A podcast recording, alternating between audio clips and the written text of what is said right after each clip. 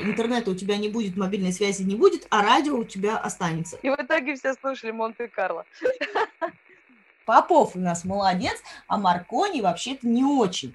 Как много ага. фактов, как много фактов, пойду-ка я посплю, мой мозг перетрудился.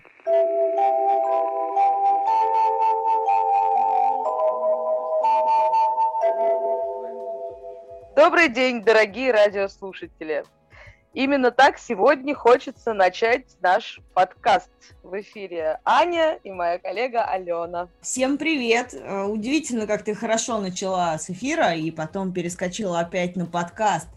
Э, казалось бы, практически одинаковые вещи, но нет, э, в чем их разница, мы сегодня разберемся. Есть ли вообще разница и почему вообще мы до этого говорили эфиры радиопередачи, а сегодня говорим подкасты. Можно ли слушать подкасты по радио? Вау, вся эта мистификация сегодня в нашем подкасте. Всем привет! Ну, собственно, надо тогда и отметить, э, чего это мы так про радио заговорили. А сегодня 7 мая, друзья – и мы поздравляем сразу же всех э, с Днем Радио, что ни много ни мало. А, да, действительно, сегодня вообще нашу жизнь очень трудно представить без этого изобретения, которое классически считается, что изобрел физик Александр Попов. Но ну, там, э, как, в общем, и с телефоном из нашего прошлого подкаста, в общем, вокруг любого великого изобретения, конечно, куча споров э, и мистификаций. А, и, в общем, думаю, что сегодня первую часть фирмы посвятим тому, что, ну, не то чтобы разберемся, мировое сообщество так и не разобралось, а, но хотя бы подступимся к хронологии событий и поймем, сколько же людей стоит за изобретением, изменившим нашу жизнь. Да, я хочу, между прочим, отметить, что студенты наших радиотехнических вузов не сомневаются в том, кто изобрел радио. Они так и говорят, Попов у нас молодец, а Маркони вообще-то не очень кто такой Маркони. Ну, не то чтобы они так говорят, Алена, но да, да, для нашего э, подкаста сойдет такая. Да, я думаю, если кто-то будет нас слушать из педагогов, которые заканчивали радиотехнический, или дети, в чьей семье есть радиотехники, они наверняка знают полную версию этой прибаутки. Вот. Но у нас не 18 плюс контент, так что мы скажем просто, что Попов молодец, а Маркони не очень. Ну, на самом деле, если говорить о том, кто еще претендует, э, имен там было немало. А в конце XIX века многие физики занимались исследованием радиосвязи, и помимо Александра Попова, Отцами радио считаются и итальянский инженер э, Гульмер Макрони, и американский изобретатель Никола Тесла, немалоизвестный, между прочим, и английский физик Оливер Лордж, и французский физик и инженер Эдуард Бранк, и бенгальский ученый Джагдиш Чандра Баше. Господи, я это произнесла. Да, но самое главное, как ты произнесла фамилию Маркони в самом начале, э, я даже не знаю. Мне кажется, ты согласна со студентами радиотехнического, коли уж ты так скоро исковеркал его фамилию. А, вот. Давайте мы, а, а все-таки, как это, начинается дятина. А, поговорим о том, а, откуда вообще все это пошло. Было, значит, у нас в Петербурге 7 мая 95 895 года заседание Русского физико-химического общества, где, собственно, а, немалоизвестный уже Александр Попов продемонстрировал некий прибор, предназначенный для показывания быстрых колебаний в атмосфере электричества. Другими словами, что? Правильно, радиоприемник и осуществил первый сеанс радиосвязи. Собственно, полувековой юбилей этого события а, в нашем Советском Союзе отмечали накануне Дня Победы, 7 мая 1945 года. Тогда же было принято решение сделать День радио ежегодным праздником. Что интересно, ведь э, на самом деле ничего сверхъестественного он не передал. Это была чистая азбука Морзе и ученый свет, который собрался э, в тот день, э, 7 мая 1895 года, э, в общем-то наблюдал именно передачу азбуки Морзе. Почему же, собственно, потом-то и возникло такое количество э, вариаций о том, кто же стоит за авторством нынешнего э, радиоприемника? В 1845 году английский физик и химик Майкл Фарадей открыл электромагнитное поле, ни много ни мало. И это, в общем-то, можно считать одним из самых важных открытий человечества в XIX веке. После него, спустя 20 лет, англичанин Максвелл вывел теорию электромагнитного поля и рассчитал, что скорость электромагнитных волн равна скорости света. Ну, тоже э, такое, э, в общем, приличное открытие, которое потом еще не раз человечеству пригодилось. И, собственно, еще через 20 лет Генрих Герц создал генератор и резонатор электромагнитных колебаний и продемонстрировал наличие электромагнитных волн, распространяющихся в свободном пространстве. Но вот по сути уже вот этот прибор и был предшественником радио. Но конструкция Герца, так же как и Попова, передавала и принимала электромагнитные сигналы лишь на расстоянии нескольких метров. А, завершает э, галерею наших изобретателей Индия, где в 794 году за год до Александра Попова Джагадиш Чандра Баше продемонстрировал радиопередачи в миллиметровом диапазоне. Так что, в общем, как видишь, подступались с разных э, углов они к нынешнему радиоприемнику и радиопередаче. Ну да, но здесь стоит отметить, что основная заковырка, наверное, все-таки заключается не в том, что они э, передавали морзянку, да, э, а именно в том, что с технической точки зрения, что Попов, что Маркони не открыли ничего нового, э, а только создали прибор, который взял за основу открытий, которые мы перед этим перечислили, да, это то, что вот и Фарадей сделал в целом вообще для мирового сообщества как такового, и все, что происходило дальше, твой длинный-длинный спич по поводу исторических событий, надеюсь, э, никто не слушает нашу радиопередачу на ночь, а чтобы у нас не получилось, как «Спокойной ночи, малыши», как много ага. фактов, как много фактов, пойду-ка я посплю, мой мозг пере, перетрудился. Так вот, по сути, они взяли уже то, что есть, и э, подали это под другим соусом, поэтому здесь э, каждый раз вопрос, кого считать человеком, который открыл этот прибор. Если э, мы внимательно слушали Анну, мы узнаем, что а, тот же Баше сделал примерно то же самое, что и Попов – на год раньше, но при всем при этом его вообще никто не берет в расчет, да, то есть мы... Ну, в общем, да. Мы берем основных людей, а, которые на слуху у нас и в учебниках, и в спорах, и в разговорах, это Маркони, Попов и Тесла. Что удивительно, все трое ученых начали заниматься этим прибором параллельно, они не знали друг о друге, ну просто это был хайп, наверное, на тот момент, я даже не знаю, как это по-другому сказать, хайпово заниматься электромагнитным полем среди ученого сообщества. И поэтому вот мы имеем этих трех замечательных людей, которые независимо занялись изобретением радио.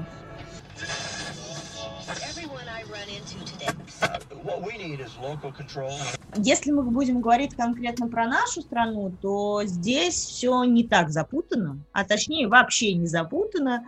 Потому что мы точно знаем, что в 20-е годы передачи по радио стали а, вестись из опытных станций в разных городах страны, а в 24 году вещание уже стало регулярным.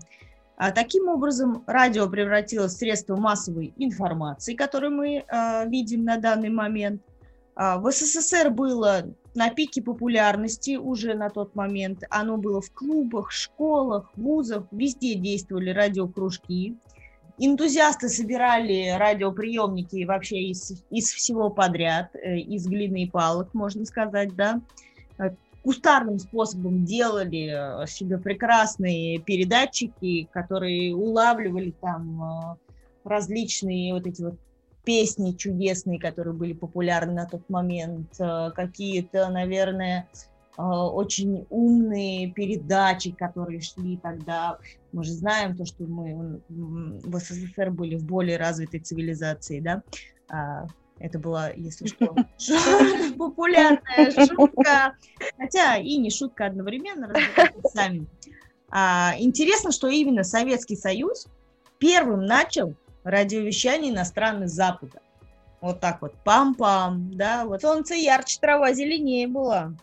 И это было московское радио, которое позднее стало голосом России. Я думаю, голос России будет более известен нашим сегодняшним слушателям, хотя, может быть, и этого нас никто не знал, и мы вас тут взяли и как попах и просветили.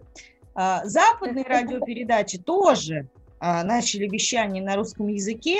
Это была радио «Свобода» и немалоизвестный «Голос Америки», но появилось это гораздо позже что взять с них? Ну, они отстают от нас, они... У них всего лишь Маркони, а у нас Попов. Ну, все это произошло во времена, естественно, Холодной войны а, примерно, и их сразу начали глушить.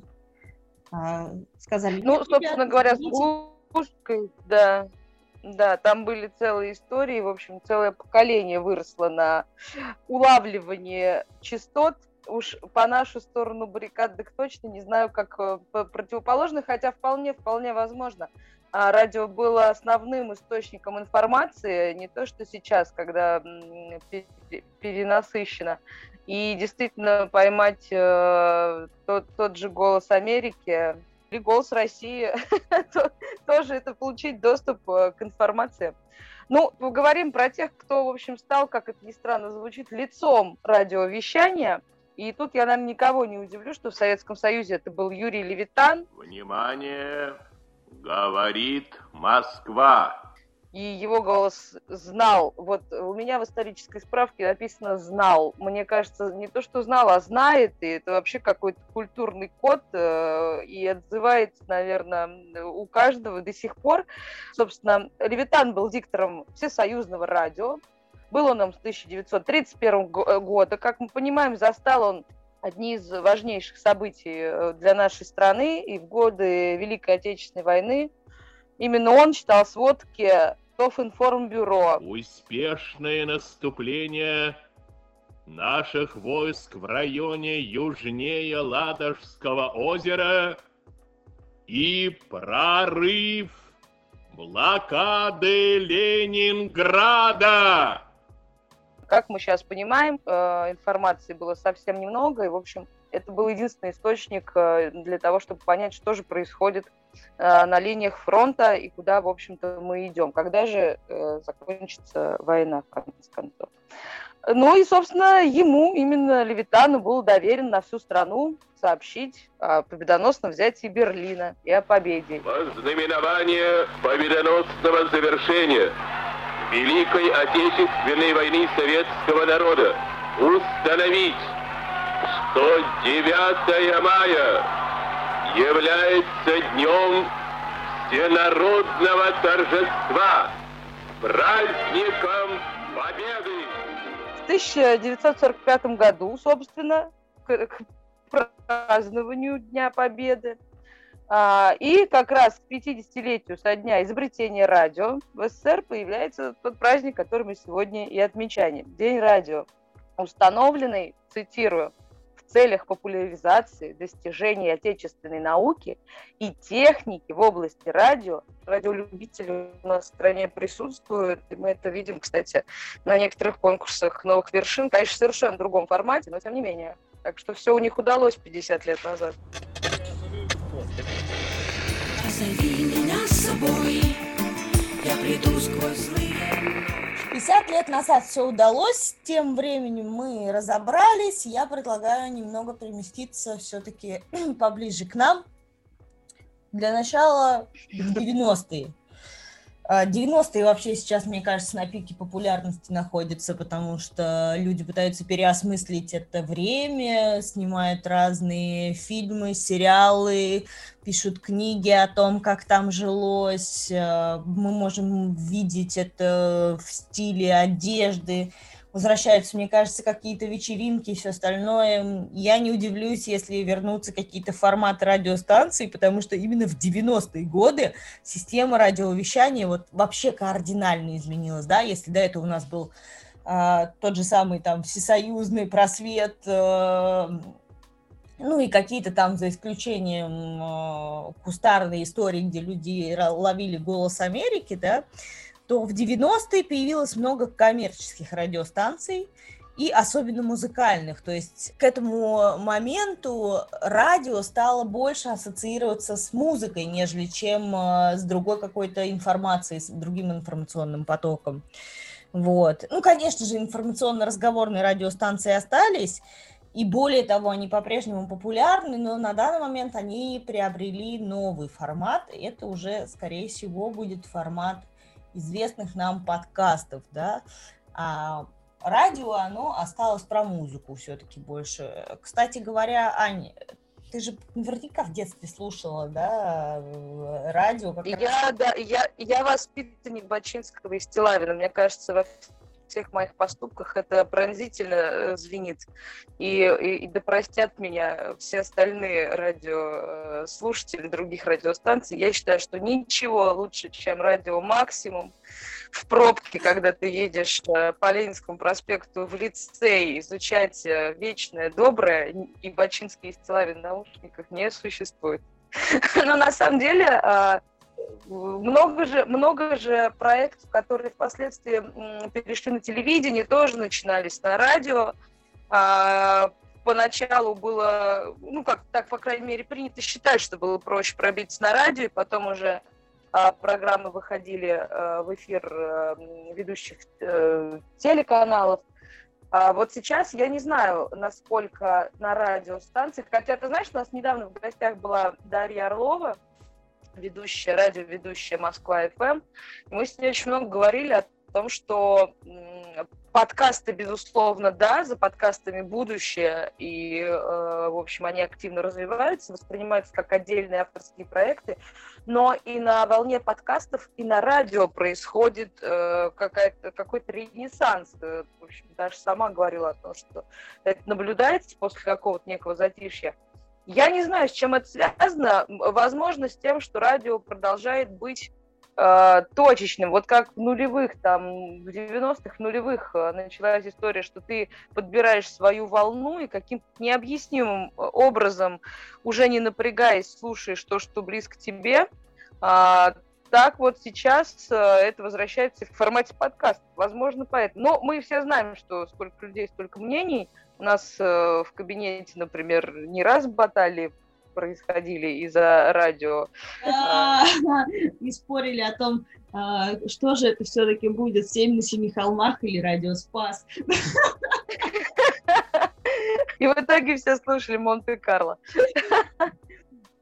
Ну да, то есть э, на самом деле, э, как ни странно, вот этот какой-то миф с развитием интернета о том, что радио уйдет, он сам себя не оправдал. Я вот абсолютно вижу, что радио становится для кого-то вообще чуть ли не элитарным. И ты верно подметила, что э, мода на некое ретро возвращается, и все-таки радио это какая-то душевность. Ну, по крайней мере, ты вс- всегда в диалоге с тем же радиоведущим.